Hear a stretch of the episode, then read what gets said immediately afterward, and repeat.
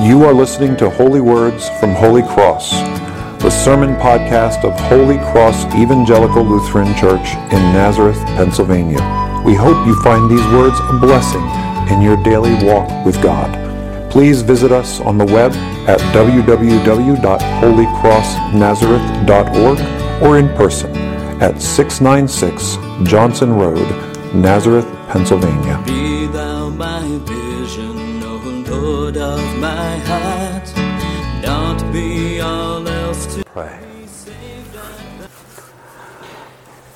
Almighty and merciful God, Father, Son, and Holy Spirit, we invite you into this time as we have gathered together as your people to give you worship, praise, glory, and honor. We pray, Almighty God, that the words that will be spoken show gravity, integrity, and sound speech, that they may be purposed by you and sent by you for your people to hear and partake of. And when we leave this place, Almighty God, we pray that your word goes with us wherever we are. It is in your precious name, Lord Jesus, that we ask for these things in this way. Amen. I'm a firm believer that life events bear witness to strong spiritual truths. I would like to share one with you this morning of a life event that happened, I believe it's eight years ago. It could be a little bit longer. That does not matter. You may find it peculiar because I'm going to talk about racing. And how does racing fit in, and how does this life event possibly bear witness to strong spiritual truth? We'll trust in the Holy Spirit to accomplish that. So, as most people know, I used to be a big fan of NASCAR.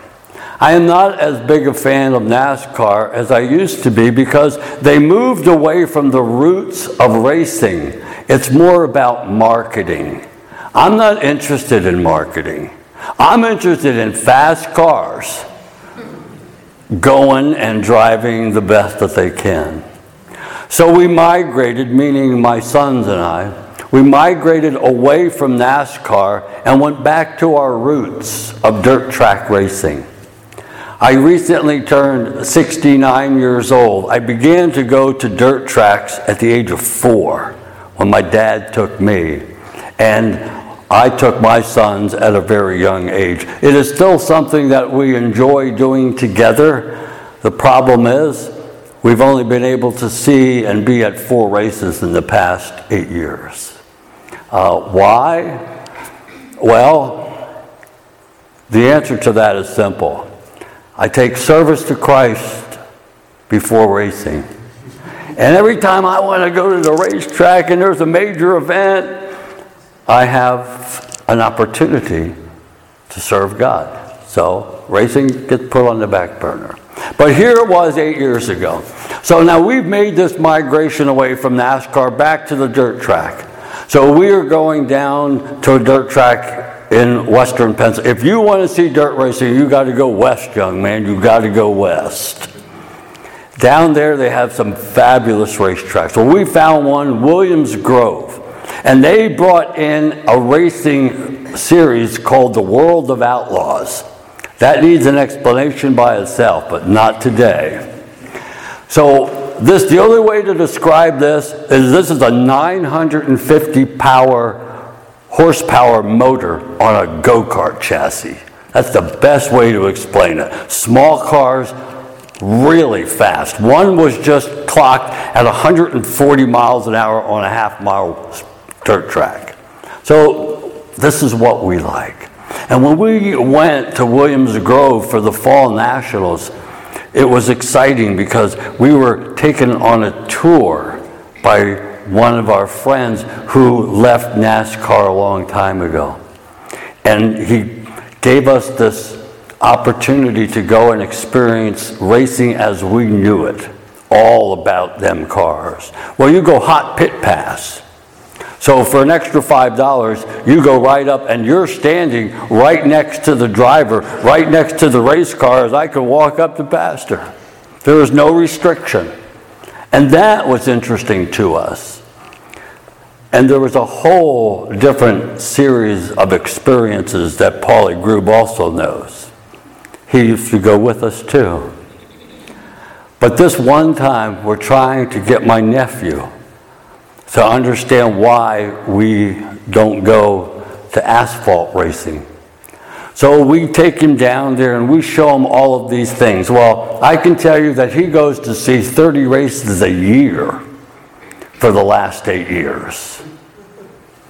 That's how much interest he found in it. But it was the first time we took him down there that we will use to illustrate a life event to help us understand the spiritual truth. So we took them down, and part of the protocol is, is you tailgate, you know, because the parking lot gets filled. At that type of event, they can only seat 8,000 people, but 12,000 people get tickets. So there's a lot of standing around. So when the gates open at 5 o'clock, you go in, you make sure you have your ticket early, you go to the gate, you get inside, you put your blankets down to save your seat, and then you go back out and continue to tailgate. This is what we did. So as soon as you hear the first motor start, I don't care what, I don't care if you're eating, the plate goes down and you go into the track, especially hot pit, because there was something we wanted to show him. He was with us the whole time. But when it came time to go into the race, he misplaced the coupon. See, when you go in, you have to give the ticket. Your ticket has two parts to it. They tear it off, you get one, you put keep the other one because it's the only way you're getting back in the track. He misplaced his coupon. You know what's written on the back of that coupon? A word we see in Scripture today redeem. He lost the ticket that redeemed him, gave him the right to enter that speedway. So we did the only thing we could do. Reached in my back pocket, gave him money because he didn't have enough to buy another ticket. Bought him a ticket so he could experience the event. Well, I can tell you one thing he goes to 30 races a year for the last eight years. He has never misplaced that ticket again. He holds on to that thing and will not let it out of his hand. He knows where it is at all times so that she does not allow is not allowed to go into the race. Here's the spiritual truth of that and how and why that is important for us. I was told this morning that one of the people who sit in the sanctuary said the sermon sounded like a Sunday school. Well, guess what? We're going to Sunday school. We are going. We need basic instruction before leaving earth. That's what Bible, that's Bible. Basic instruction before leaving earth. Let's look at the basic instruction. What we need to understand is that there was a man in a place called Ur of the Chaldeans. His name was Abraham. And God said to him, Go from your country and your kindred and your father's house to the land that I will show you. I will make of you a great nation and I will bless you. I will make your name great so that you will be a blessing. He who blesses you, I will bless. Those who curse you, I will curse. And by you, all the families of the earth shall bless themselves. Abraham left the comforts of his family and his homeland with a promise from God. And he went to a place where he knew nothing. He did not know the geography. All he left with was a promise that he held on to very tight. The Lord had made the promise to him that you will be a great nation. He had to think there's two of us. That doesn't look like a nation, but his trust was in God. And so he sets out from his homeland, goes to the land of promise that God is promising him on oath with his nephew Lot and his wife.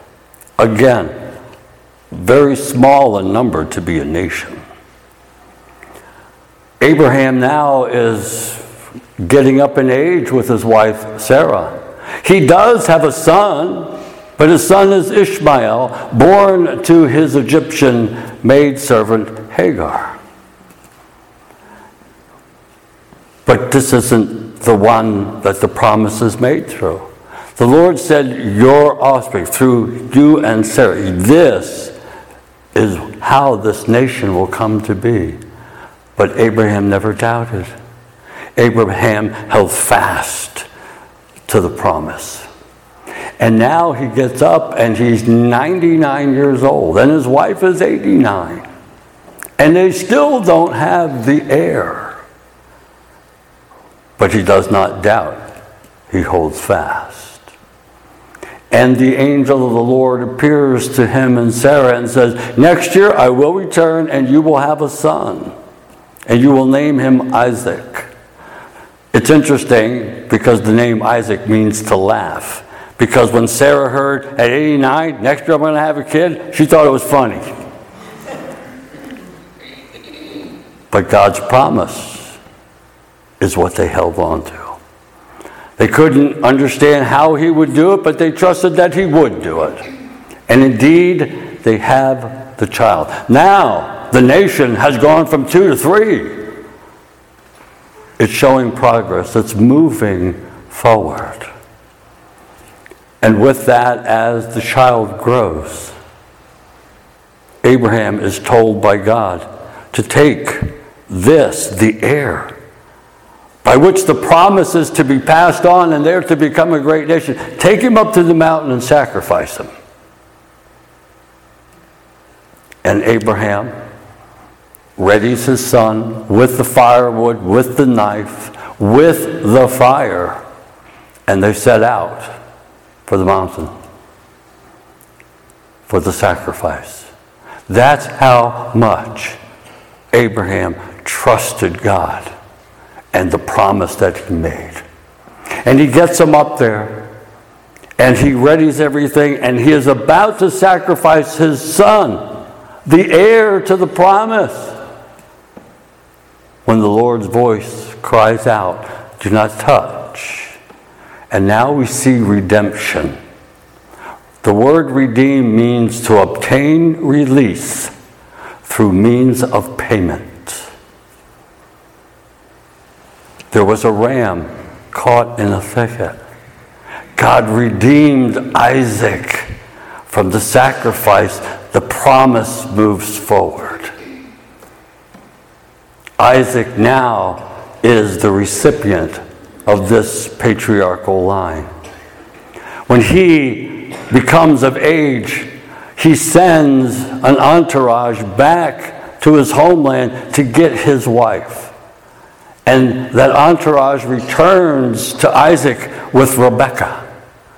And Rebekah becomes with child. Notice how scripture likes that? With child, like yesterday's child was born. Rebecca becomes with child. She's got twins. Oh, and the twins are different. They're completely opposite one from the other. Esau, which was the first one out of the womb, is a worldly person. He loves to hunt and fish, and he likes all that good, gamey food, but not Jacob. Jacob loved the spiritual side of life. Esau ends up inheriting all of Isaac's possessions. Jacob leaves and goes back to his grandfather's homeland for a wife. And he leaves holding fast to the promise because the blessing is what was passed to him. Esau inherited everything, Jacob inherited the blessing. He goes back to his grandfather's homeland. And he takes two wives, Leah and Rachel. And we begin to see the origin of the 12 tribes because Jacob is no longer called Jacob, he's called Israel. And the promise passes forward. As the 12 tribes of Israel, the 12 sons of Israel, begin to grow and mature and take on wives and children, there was one who was singled out and was shown specific attention, and God was showing him that he would have an important role for him to play in life. His name was Joseph. That didn't set well with his brothers. His brothers thought he thought a little bit too much of himself, and we need to do something about this. We, we can see God's activity, life events that show spiritual truth. We can see it again and here because Joseph did not have the possibility of going out on a campaign trail, raising huge amounts of money, and running for a political office in Egypt. How will God put him into power in Egypt so that the promise can continue to move forward? His brothers were first talking about killing him. But then it was Judah who said, You know, a brother. How about if we sell him into slavery? God can use the strangest things in strangest ways to make sure his promise and his word is fulfilled. So they did. They sold him into slavery. But it wasn't long before the gifts that God had given to Joseph became visible to those around him. And although he started as a slave, scripture moves forward and says Joseph becomes the number two man in charge in Egypt. All the storehouses are run by him, all of the granaries. Well, Israel and his 12 sons, his 11 sons, are back in Canaan, and there's a great famine that hits. And they're hungry. And Israel sends some of his sons to go to Egypt to buy grain so they can eat. And when they get there, they don't recognize Joseph, but Joseph recognizes them. The ones that sold him into slavery, and he has no hostility, but love and compassion. And the story moves forward. And it is now revealed to Israel that his other sons were lying to him the whole time. He was not attacked by a wild beast. He was not mauled, and the blood that was on his garment that the brothers brought back to prove his death was all untrue. But now that they could go and find comfort in Egypt and find food during a very difficult time, the promise is being held on to. The promise of God is moving forward. And when they get into Egypt, Joseph clearly is able to convince the Pharaoh, don't let, don't let my family live around the other people. Give them geographic separation in Goshen because they're shepherds anyway, and that's just green pasture.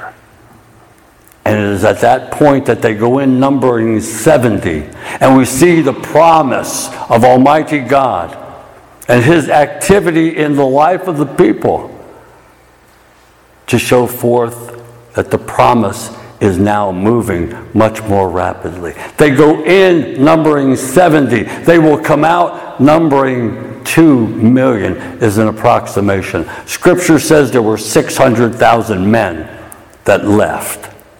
That does not include women and children. They went in growing in number, but they will come out a nation. Now, this is how God begins and continues to prepare. Because during this process, before they are brought out of Egypt, there was a young child that was born. His name was Moses.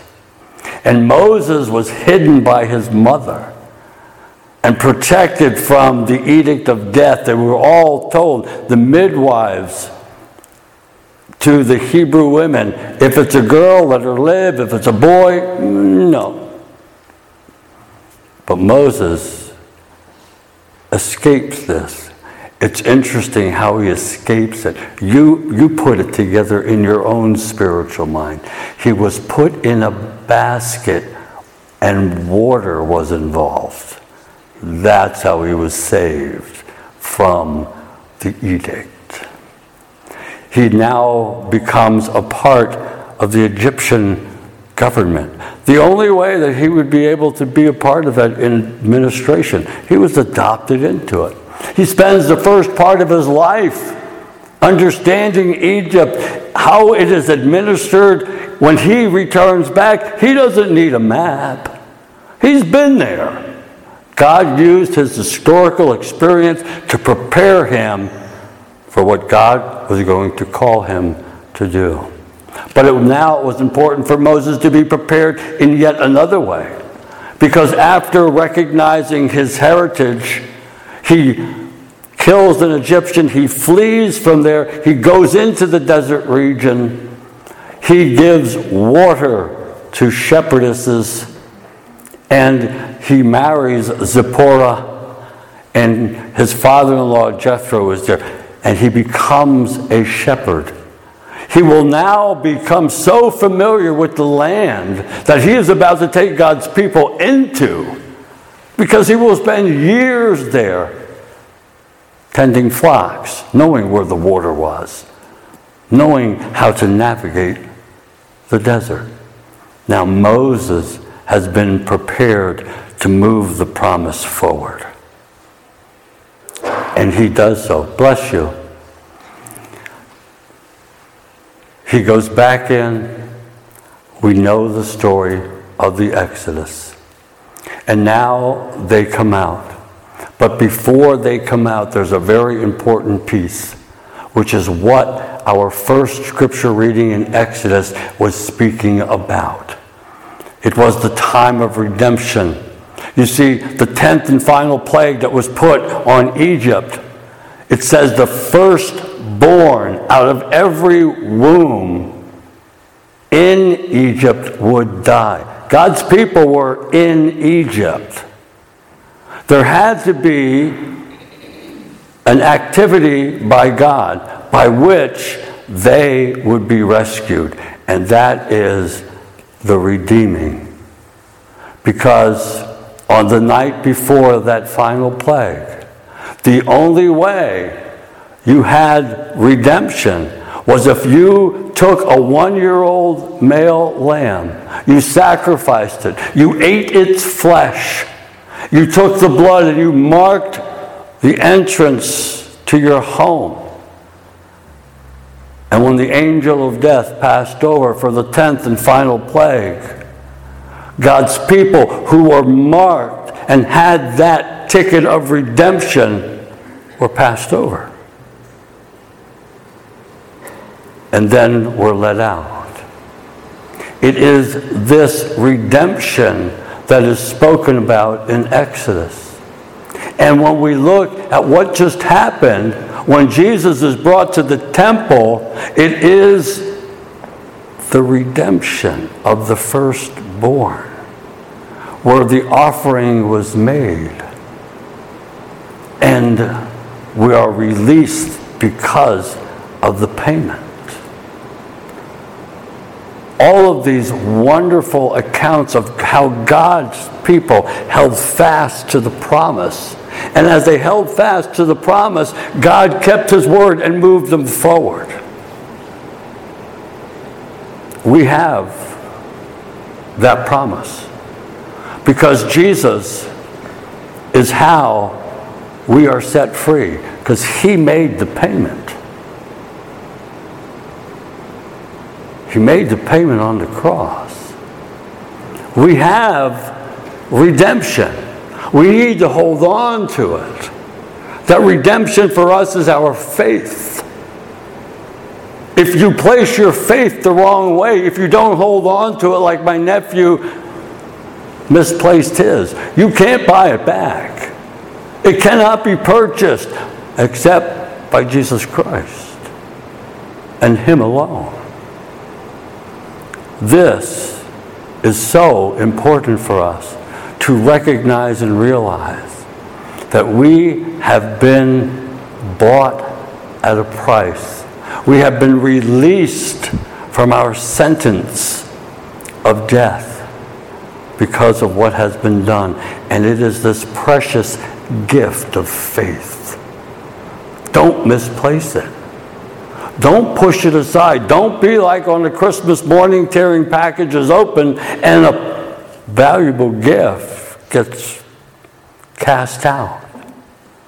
Hold fast to this. I would like to read you a piece of scripture that encourages us on how to hold fast and to show that our faith, this precious gift of redemption, this guarantee, is with us. This comes from the letter sent to the churches by James, chapter 2, verses 21 and 22. Was not our ancestor Abraham considered righteous for what he did when he offered his son Isaac on the altar? You see that his faith and his actions were working together, and his faith was made complete by what he did. Each and every one of us have been consecrated by God consecrated, set apart for service. Our faith needs to be with action. We are called to serve. Please, hear one thing out of today. Hold on to that faith. Don't let it out of your hands. Amen thou my vision, O Lord of my heart. Not be all else to me, save that thou art. Be thou my best start in the day and the night. Waking or sleeping, thy presence my light.